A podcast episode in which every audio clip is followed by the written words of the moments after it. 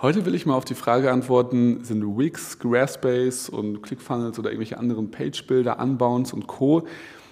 Konkurrenz für dich als Webdesigner und wenn ja, wie kommt man dagegen an? Und da gibt es verschiedene Aspekte zu dieser Frage, sage ich mal, oder zu diesem Thema.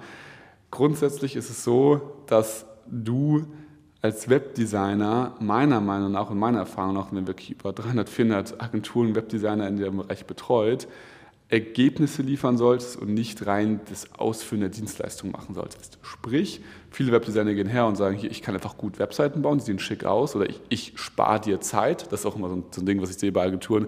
Unser, unser, unser Benefit, unser Vorteil ist, dass wir dir Zeit sparen, weil wir das einfach für dich umsetzen, das Marketing.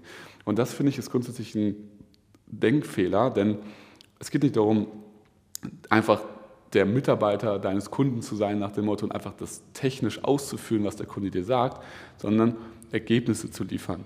Und dann beantwortet sich die Frage auch, also wenn du jetzt irgendwie wissen willst, okay, wie liefere ich Ergebnisse, dazu habe ich hier auf diesem Kanal auch Videos, also das kannst du gerne mal anschauen, aber dann beantwortet sich die Frage auch von selbst, wie wichtig sind jetzt irgendwie, wie heißt das, ähm, die ganzen Page-Bilder, die sind einfach nicht in deiner Konkurrenz, das ist überhaupt nicht, das ist eine ganz andere Art von Leuten. Also Leute, die Page-Builder benutzen wollen, können es ja gerne nutzen. Das sind meistens irgendwelche Startups oder so weiter, die, oder irgendwelche Existenzgründer, die einfach ja, für sich eine Homepage bauen wollen. Das sind meistens keine großen Unternehmen, so davon mal ganz abgesehen.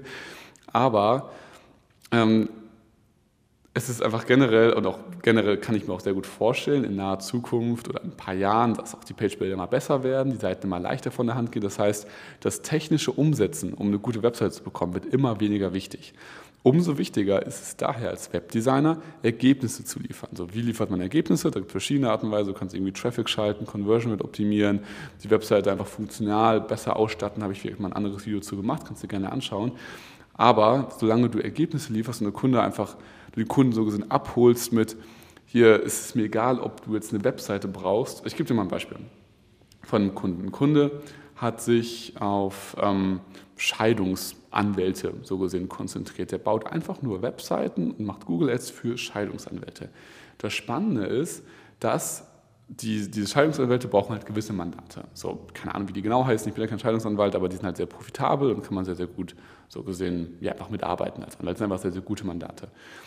Die, und der Kunde hat das dann eben auf LinkedIn auch so kommuniziert, dass er das nur macht, diese so rein Scheidungsmandate für Scheidungsanwälte so gesehen generiert. Und das Witzige ist, er bekommt dauerhaft Anfragen. Er muss nicht die Leute anschreiben oder anrufen, sondern sie rufen ihn an, schreiben ihn an, schicken eine E-Mail, weil sie ihm sagen, hier, ich weiß nicht, wie du es machst, aber bitte mach es für mich. Bitte, ich will einfach diese Scheidungsanwälte, äh, die Scheidungsmandate haben. So, er baut dann am Ende eine Landingpage für die und macht Google Ads, also Search Ads in Google. Ist denen das wichtig? Nee, keine Ahnung. Denen ist das scheißegal, die wollen einfach das Ergebnis. Und das ist so gesehen genau der Approach. Deswegen sehen wir auch sehr beharrlich immer mit unseren Kunden an der Positionierung bauen, etwas Neues, Tieferes, Besseres finden, als einfach irgendwie nur zu sagen, ich mache Webdesign oder ich mache Webdesign für eine Branche, die irgendwie random aus dem, aus dem Branchenbuchverzeichnis gewählt ist und wirklich was Geiles zu finden. Das ist genau unser Ansatz.